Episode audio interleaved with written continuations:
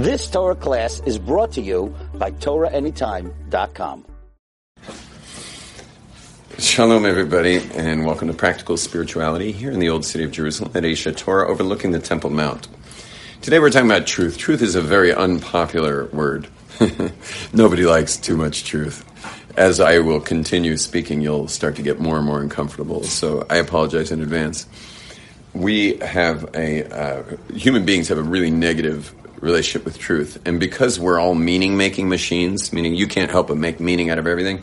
In fact, even while I'm speaking right now, you're all just stunned because you're like, "How am I supposed to make meaning out of this?" Like, what? Because it's not easy to make meaning out of real life coming at you all the time. So so you don't even know what I'm saying right now, which is fine. But because you're such a meaning making machine, that all the parts of your life that are not true, you build hashkafa around it. You will actually create a worldview that will fit into the lies that you tell yourself and others. Did you get that back there? You you got that part? Can you repeat that for everybody, please? Just kidding. The um, but I'm going to say it again anyway, in case you missed it. And um, whatever part of your life is not true, meaning all the lies you tell yourself and others, is what you do is you you fabricate a worldview that supports it. You'll just create a worldview that supports it, and and then everything seems to fit into the to the bluff of your life, you know, which is one big bluff from every aspect, from your diet to your self image to your looks to your weight to you, you name it. It's all part of one big fat lie, and not only that, but your even your even your Judaism's probably mostly a lie not that, not that the observance of Torah is a lie, but your relationship to it is probably filled with all kinds of knucklehead, crazy things that you've made up for why you're why, why you keep Shabbos or why you do what you do or why you're keeping kosher, like you, you why you dress modestly. I mean, you probably got a million knucklehead reasons why you've made up about this that have nothing to do with real truth. So even your Judaism's not really based in truth. And so, and then there's the whole, um, and I mentioned already self image, but self image is probably the furthest from the truth is your own self image of yourself.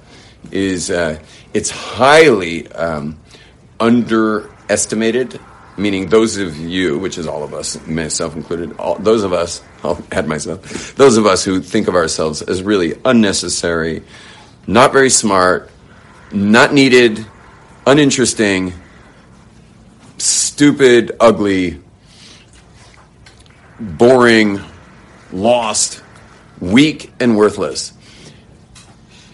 All of that extreme underestimation of ourselves is also one more, you know, divergence from our truth, which is what's really true about you, which we all know is you're actually created in the image of God. I mean, you're you're great, you're awesome, but how many of you are walking around feeling that way about yourself? You know, almost nobody. And then, uh, and then the other part of you, which is like the the ballooned up part of you, that has you all ballooned up to think you're really great, like you're the best thing since sliced bread, is probably also not very true.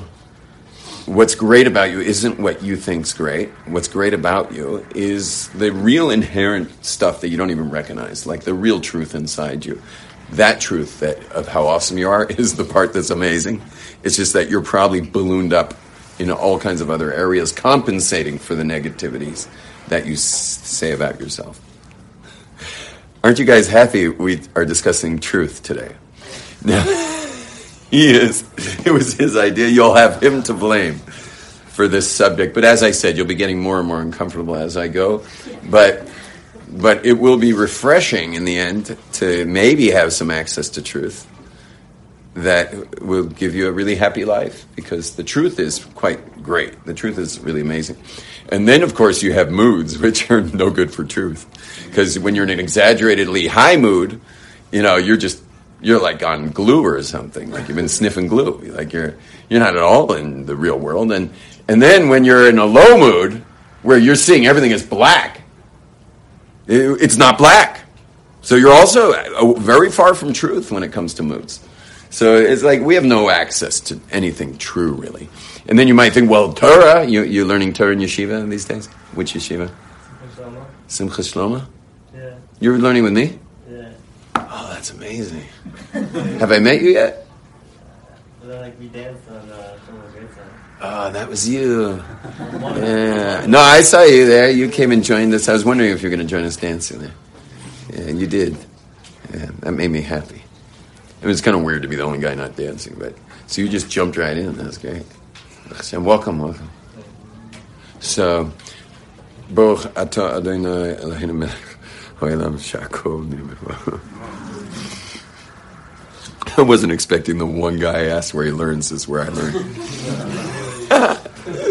That's just like Murphy's Law. You know.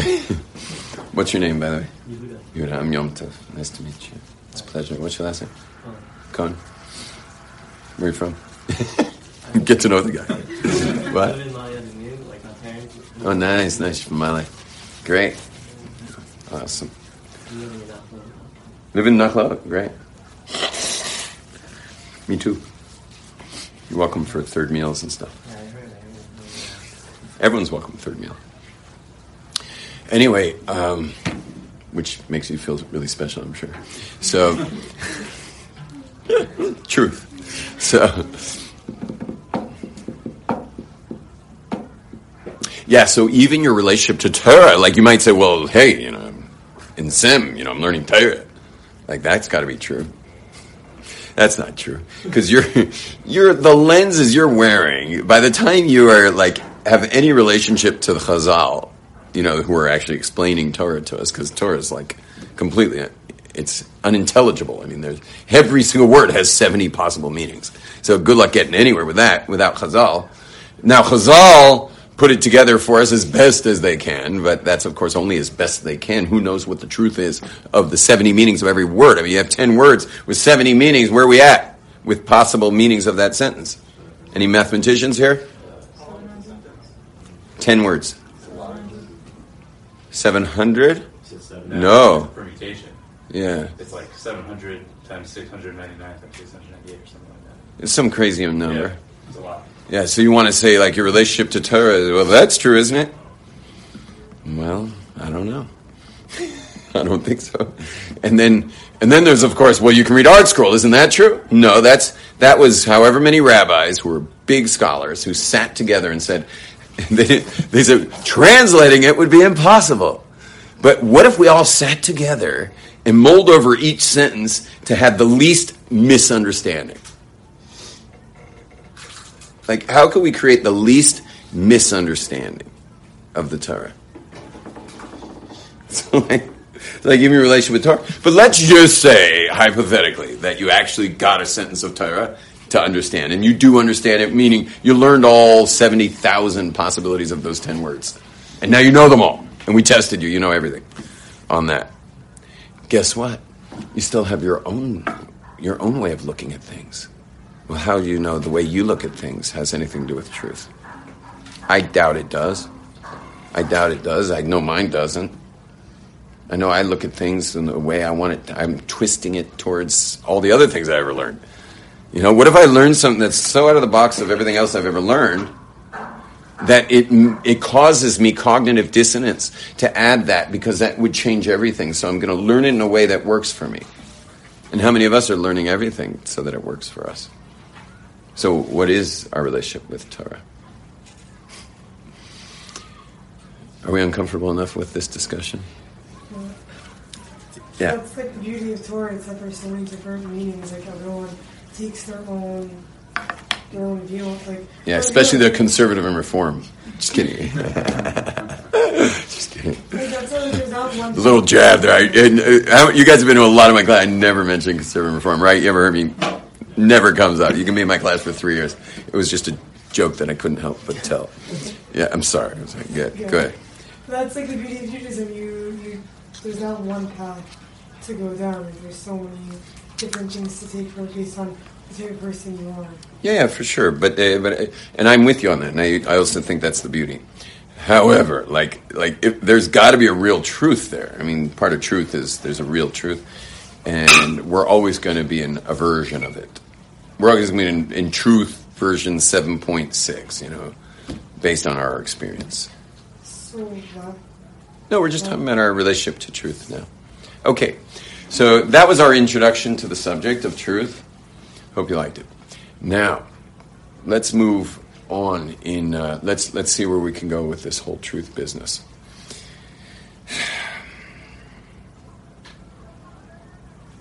You do have a relationship with truth. You really do. Uh, I'll give you some examples. Um, anyone here brush their teeth at least once a day? Yeah, okay, a couple of you, okay. Uh, now, I'd just like you to say truth, cause it, or because it's true. Okay? Everyone try that, because it's true. Okay, very good. Here we go. I'll point to you, and your job is to say, because it's true. You ready? Okay, I'm going to point to this dude in the back in the Patagonia. Because it's true. Well, I didn't ask the question yet. Did you brush your teeth at least daily? Because it's true. I didn't ask. Oh, oh, I get it. I get it. You say yes. Yeah. Why? Because it's true. Excellent. Excellent. Um, you sleep once in a while? right? Because if you don't sleep, You know, the immune system goes down and then you like get susceptible to a million different things. Yeah. So why do you sleep? Because it's true. Because it's true. If you don't sleep, you're in trouble. Right? Um, you eat a couple times a day? Yeah. Why? Because it's true. Excellent. Right? Because you don't eat, man, you're in trouble. So, uh, so we're doing a lot, a lot of stuff because it's true. So we do have access to truth. Meaning the begin, the intro of this class was that you don't have any access to truth. The, chapter two of this class is you have a lot of access to truth, and in fact, you're learning all the time what is true. And one of those things is wearing a seatbelt in a car or a helmet on a bicycle or a motorcycle. These are all truths, and looking both ways before you cross the street, these are truths. So when it comes to survival, or at least physical survival, we have a lot of truth that we're involved in. Um, also, um, I think a lot of people have the humility, and certainly people in this room have the humility to know that they don't really know on their own, and therefore they're referring or deferring to Torah and the wise sages of history to guide them. Uh, raise your hand here if someone's guiding you right now. Like, a, not me teaching. I'm saying like you actually have someone kind of holding your hand through life, whether it's a rebbe, a rebbitzin, a counselor, uh, someone wise, grandma. Raise your hand if you got someone guiding you right now, like really guiding you. Excellent, excellent. And uh, and so that that's part of the truth you're living now. All the people who couldn't raise their hand right then, you're on your own. You know, which is not a good idea. And, and by the way, yeah, one of the reasons people don't have guides is they're afraid. What if it's not really the right guide? But there's nothing wrong with having a temporary guide until you find a better one. But going guideless is not so smart. You want you want to have someone guiding your way. Uh, it's also really important. I mean, I have a whole class on this on YouTube called "Finding a Rav." Finding a Rav on YouTube. It's a one-hour class how to find a guide in your life. And uh, but one of the one of the pitfalls is if they can't have an agenda for you. Meaning, if their agenda is like you're happily married one day, that's okay. but other than that, like no real agendas. They they have to be willing to allow the wildness of your soul to develop. You know, and, and that may mean pretty out of the blue, kind of out there advice. Um, but there's a lot of guides who aren't true guides, and they're always covering their tracks because they don't want to ever get back to them. That you know they led you on some wild journey. You know, but but you want to you anyway. There's a whole class on that. It's an hour class on YouTube called Finding a Rav, and it, it really kind of puts it puts all the parameters of what it means to guide somebody for real, and let them make their own mistakes, and but at the same time. Uh, be a be a net for them when they're making those mistakes, and and obviously helping them avoid those mistakes, but also not taking away free will. There's a whole all kinds of details. Yes, Is like picking a rabbi, like picking like your hashkafa, like right. Well, that's the danger of it. Is the non guides will will be picking a hashkafa. They're going to guide you towards their hashkafa. Those are non guides. By the way, you may like someone's hashkafa. I've been to Shabbos tables where I was like, I love this place. Like this is the energy. And so I, I made them part of my guidance because I wanted a Shabbos table like that. You understand? But I was totally picking a shkaf, and they are not true guides. They were just, I said, you know what? I'm taking these people for guidance because I want somehow my Shabbos table should wind up like this Shabbos table. And so I got really close to the family and let the Rav of the family guide me in a lot of aspects of my life. because it is picking hashkafa, but that's not true guidance. A true guide, there's no hashkafa. You know, like for example, uh, uh, my guide, my guide is, you know, he, I mean, he's super hardcore. I mean, this is a kabbalistic. Sleeps two hours a day, only eats the food that keeps his body alive. He's been going like this for like 40 years. And he doesn't sleep Thursday nights, and he doesn't sleep Shabbos night. So I don't know if you call that two hours a day, but he just is a totally, mer- he's a total Merlin and he's a and he's a, one of the great masters of our generation of the Ramchal, the Kisvei um, the Baal HaTanya, who's all his writings are of the most kabbalistic level. It was before Chabad really got on his feet. This is just the the one who sat at the Maggid's Tish in Europe, the uh, the Baal HaTanya. Anyway, he's one of the masters in our generation of all those works. Not to mention a halach, halachic, uh, you know, a posik in halacha. He's huge, but he's very reclusive. No one has ever heard of him. No one even knows who he is. The uh, his secret, and he's my little secret. I found him, and uh, I've never left him. Second I met him, I was like, "This is it," and I'm with him now, 24 years, and the um, anyway. But there's no hashkafa, no hashkafa. Do you think like a Jew has to pick hashkafa? What? Do you think like a Jew has to pick hashkafa? You do. I did. I did. And I'm I'm a Pinsk Karliner Chosid, wearing the gold zebra, you know, robe on Shabbos, and and I'm part of that hashkafa. I chose hashkafa. He, my guide is not from there. Not from there. Nothing to do with the place. Hashkafa means worldview. Like choose a community that shares more or less your view. Um, I just want to mention uh, while we're on that, and then we'll go back to the truth thing. But this relates, is that you need a community for anyone here not raised observant or raised Litvish. You need a community. You actually need a community, and and but especially uh, Baalei Teshuva need a community. And the meaning, if you're raised Litvish, you're raised Litvish. Okay, you can survive without a community. It's fine. You know, it's enough you guys are together on Simchas Torah or whatever. Whenever everyone's together, once a year or at a bris or something. I don't know when, when they get together. You know, but the um, but for Baalei Teshuva to be communityless is it's not so good. It's not good for the kids. Kids need to feel part of something because you don't really have the generations to show. They can't go over to Bubby and Zadie's house, you know, and get bounced on the knee of a white bearded man, and you know, which with which in, in the in the other communities you got that, or a non-community, yeshiva sh- community, where they at least got the Zadie with the beard, and the and so that helps the kids a lot. So if someone's raised non-observant, it's it makes sense to have a community, so the kids get context to life. Because you can't teach a kid Torah. Kids start Torah at like 10, 11, 12, maybe now 8. They're starting Mishnah, but they're really not anywhere with it. So uh, you're going to wait 10 years to start training your child? That's not going to be very good.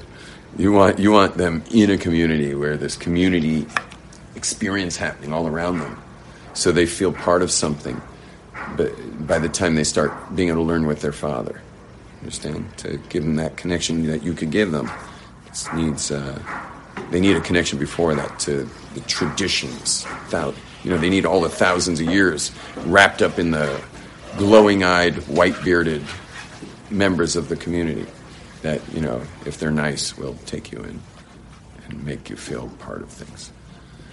Um, while I'm on that subject, uh, don't overdo it though, because because if you overdo it, you can never pretend to be raised observant, and if you overdo it, it puts your kids in a very uncomfortable position of dad, dad the faker, and and so you know they got they got the faker dad, and it's and who's trying to be like everybody, but you can never do it. There's no way to join the observant community and ever look normal. You'll never be normal. And you should, it's a blast, and you should love it. And they love you so much more for who you are than anything you, they would ever love you for, pretending you're like them. You understand? Like, they'll pat you on the back, they'll make you feel good that you pronounce something right for a change. But, um, that's not why they love you. You understand? They love you for who you are. They don't love you for the fact that you're able to pretend you're one of them. And, uh, and it's really not good for your children because children see through bluffing parents. So we're kind of on truth right now. That's what, this is truth. You know, be, be yourself all the way. And um, don't go against the community, meaning be part of things, but be yourself part of things. Your kids will find their own way. Um, yeah, so so back to our connection to truth is um, we have guides. Um, we also we also we, we do have Torah study, and we, we have the chance to to put as much Torah as possible into our minds and our hearts to guide us. So that so there is an access to truth, big time, big time there, and. Um, but the, the uh, what I'd like to what I'd like to focus on though is your is your own relationship to yourself as being true. Is to see yourself as awesome. Like on, let's try that together. Everyone on three say I am awesome, but with like all your heart, with all your heart. I am awesome. Now, for those of you who think that's ego oriented, it's not ego oriented. To say anything else is like spitting at your maker. You're created in his image. So if you're not awesome, then he's not awesome? You're saying God's not awesome? He didn't make you awesome? Like, you are amazing, you are awesome. So let's try I'm awesome, okay? With all your heart, right? One, two, three. I am awesome. I totally didn't buy that. that was not it at all. Yeah, let's try that again. Uh, we're doing I am awesome, but with enthusiasm and heart, okay? Okay? Well, uh, maybe we'll try it with our eyes closed so you're not embarrassed in front of me. I'll close my eyes too. Okay, everyone close their eyes. Your eyes aren't closed. I can feel you looking. Okay, ready? One, two, three. I am awesome. Take a breath. We'll do one more heartfelt one. One, two, inhale. Three. I am awesome. Breath. Opening up the eyes. Did you close your eyes? The uh, anyway, the how many of you felt it to your core? And how, raise your hand if you felt to your core, or raise your hand if you felt like you were like that was a joke. Okay, okay, felt it to your core. Raise your hand. Felt it to your core. Okay, that was a joke. Okay, and the rest of you are lying. Okay. All right. So, what I'm going to ask everyone to do is to is to put up a white flag of surrender. I want you to surrender between a battle. What is that battle? It's the battle between who you are and who you say you are. A battle between who you are, which is awesome, and who you say you are, which we're not getting into here. I don't want to even hear what, who you say you are. You know, and probably half of it you don't even hear. So, you, what you do is is we're going to surrender. We have to surrender to truth. I mean, in the end, we're all going to a place called Olam HaEmes, the world of truth. We're all going to be showing up there. You have a question? Yeah, just before that, a little unclear. Can you give a definition of what truth is?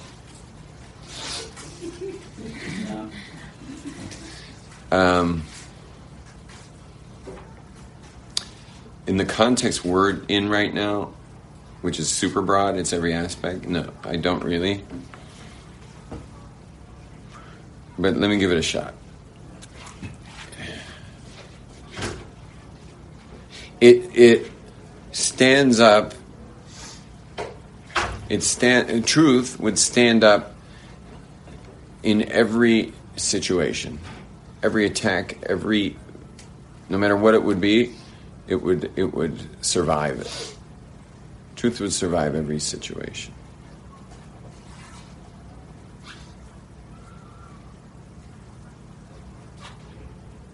Like for example, Torah being true would survive Hawking's or um, uh, Stephen Hawking's or uh, what's that guy's name? Adam, not Adam. Um, who's the famous atheist who's on YouTube? Dennett, What? Dawkins, Daniel Dennett. Dawkins, Dennett, and who's the young guy who's into meditation and psychedelics? Sam Harris. Thank you. Torah would survive that.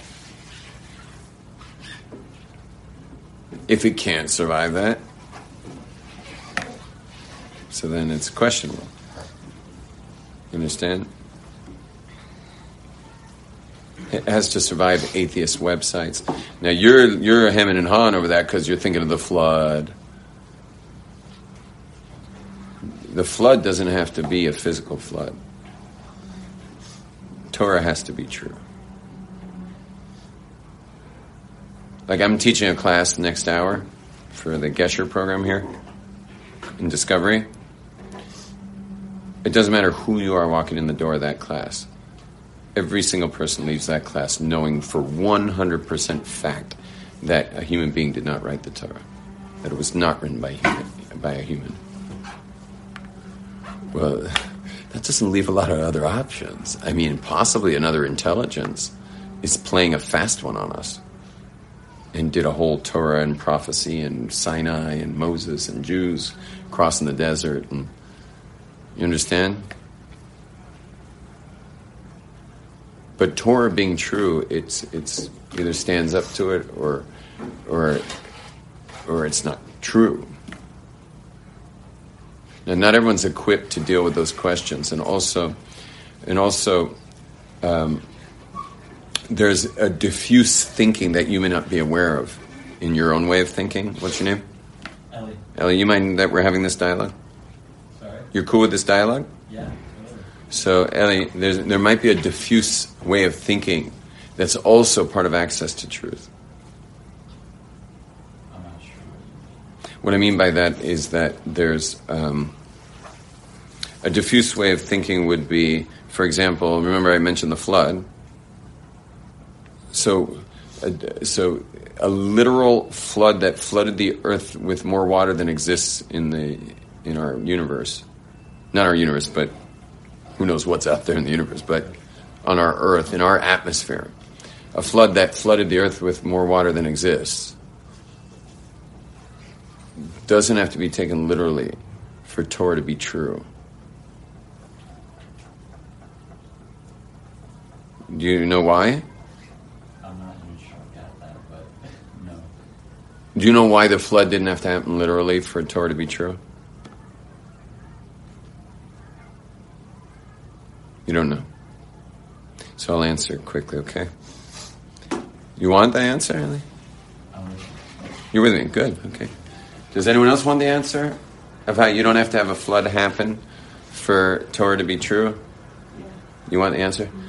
So, so the Torah itself, meaning this combination of, of letters here in Hebrew, that combination of letters has absolutely nothing to do with what the translators or even the even what let's say you're a master of Torah, the actual what's called pshat level of Torah, those letters may or may not have anything to do with anything in the physical world. For example, the Torah is counting days when the sun's created on the fourth day. What's that supposed to mean? A day for everyone. Everyone knows a day is the relationship between the earth and the sun. So a day can't be less than or more than the 24 hours it takes for the earth to spin when with the sun there. In, you have to have a relative body of, you have to have a relative lumin, luminary and call that a day. So Torah's already counting days before there's a sun. Well, what's that supposed to mean? What are you supposed to do with that? Oh, now it's not true? it's already not true in the first chapter. You understand? Like, uh, the very, very beginning of Torah, it's already not true because sun's created on the fourth day. And why is it using the word days? What are days? What are days without a sun? When I study Kabbalah, Ellie, and I'm, you know, we're doing our all night work Thursday nights when we learn late. You're welcome to join, by the way. It's almost unintelligible, but you can certainly jump in my van and join me. It's, it's amazing just being in the presence of the teacher, even though you, it's hard to understand. It gets more understandable later in the night. but early starts super Kabbalistic. When we're learning the Parsha, like the Parsha of the week, like for example, last week was Parsha Vayera, and the piece we were learning did reflect the story, so that was cool. But so many times I'm learning the Parsha with him, and I keep looking up at the top of the book because it tells you what Parsha you're on. I keep, I keep, I look at the Rebbe I'm like, what does this have to do with the Parsha? And he's like, this is the Parsha. It's just inside, inside, inside, inside. We're in inside. We're on the code level. We're right now, we are in string theories. We're in, we're in, we're in combinations of letters. It's, it's a code. Our world, this physical world, is the outer edge of an entire gigantic matrix of spiritual realities, parallel universes, of how light becomes matter. So the Torah is creating that entire system all the way down to this place. So what is a flood? And were Adam and Eve on this earth, if Torah is true? And the answer is no, they weren't. They were in a realm called Yetzirah till they denied eating the fruit. When they denied eating the fruit, they were punished and God hid himself. What does it mean God hid himself? He's playing hide and seek? God went and hid under a basement, in a basement somewhere? No, what it meant was God chunked the world down another notch into a world called Asiya, our world. God put the world down in the world of Asiya, this world, which is called hiding, because now you can't see him. But when you read the story of the Garden of Eden, isn't there clearly a Garden of Eden? Now, there's for sure a Garden of Eden juxtaposed in our world that would be juxtaposed to it. And there's even Kabbalists who know where it is. somewhere near Iraq or something. And that, so it's the juxtaposed place to that world. So, what exactly was the flood? We don't know. We have no idea. But you, it's an extremely immature view and an overly focused view, not a diffuse view, but a way overly focused and an erroneous view to judge Torah by whether or not a flood happened. You understand that? Like when you're talking about a book that is that is that is layer upon layer upon layer upon layer upon layer of depth, all of it code, all of it code. Every single word of it is just code. There's even those who found the periodic table. You know the periodic chart, hydrogen, oxygen, all the, with their, their they have an atomic number of their atoms. So they actually there's someone who found the exact correlation of the atomic numbers with the counting of the Jews leaving Egypt. That the atomic numbers are matching up. The atomic numbers of the periodical table are matching up with the numbers of the Jews who left Egypt. Meaning, because you, how many of you have been sitting there in shul during the book of Numbers Bamidbar, and you're just like, I, am going to pull my hair out listening to like counts over and over again. Like, why do they keep counting these people?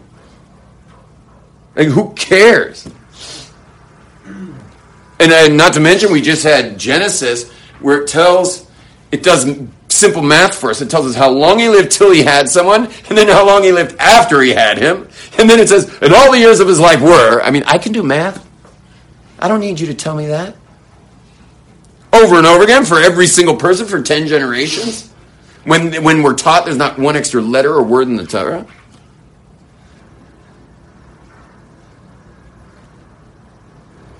This book is unintelligible in its encoding and what it's up to. We have no idea what it's up to. It repeats the whole entire thing of what's in the temple. Like everything gets repeated for a book that has no extra letters. I mean, that's quite a re- quite an extra an entire two parshas of repeat.